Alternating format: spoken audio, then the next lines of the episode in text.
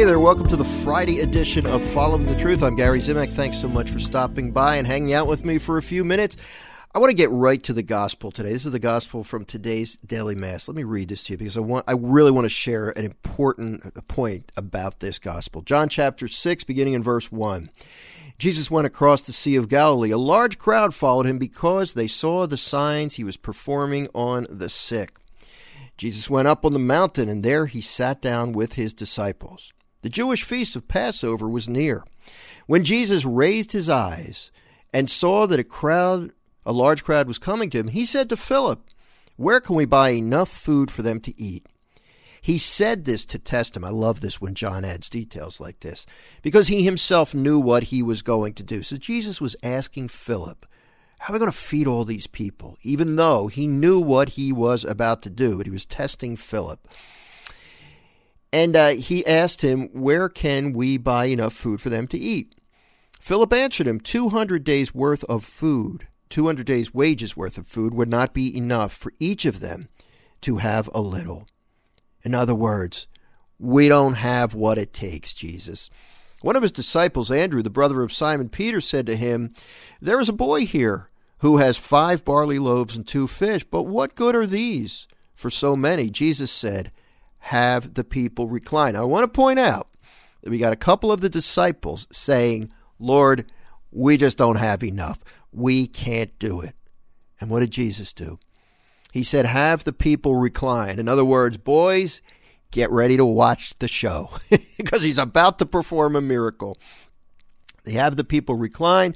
There's a great deal of grass in the place, so the men recline about 5,000 in number, plus women and children. So we got 5,000 men plus women and children. Then Jesus took the loaves, gave thanks, and distributed them to those who were reclining, and also as much of the fish as they wanted. When they had had their fill, he said to his disciples, Gather the fragments left over, so that nothing will be wasted. So they collected them and filled twelve wicker baskets with fragments from the five barley loaves that had been more than they could eat. When the people saw the sign he had done, they said, This is truly the prophet, the one who is to come into the world. Since Jesus knew that they were going to come and carry him off to make him king, he withdrew again to the mountain alone. Now, in the few minutes that I have left remaining, I want to make a couple of points. The first one being that how many times do we look at a situation in our lives and we conclude that it's hopeless? We don't have what it takes to get through this illness, this relationship crisis, this job layoff, this whatever. We do it all the time, right? I don't have what it takes. Here's a news flash. You don't have what it takes. Neither do I. However, the Lord has more than enough. The problem with you and me I'm not even going to say you. The problem with me is I, so many times, we just talked about this the other day. So many times I try to do it, get through this problem, this catastrophe, this hopeless situation on my own. Jesus doesn't want us to get through it on our own. He wants us to turn to Him, to do our best, to do what little we can. And He will do the rest. He will supplement whatever little we can do to make sure that we are able to do what he's asking us to do.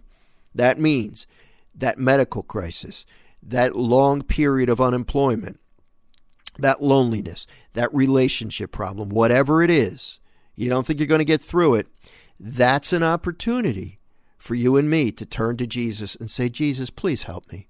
Please help me. I can't do this. And then that's when he says to us, like he said to the apostles, all right, have the people recline. Watch this. He wants us to do our best.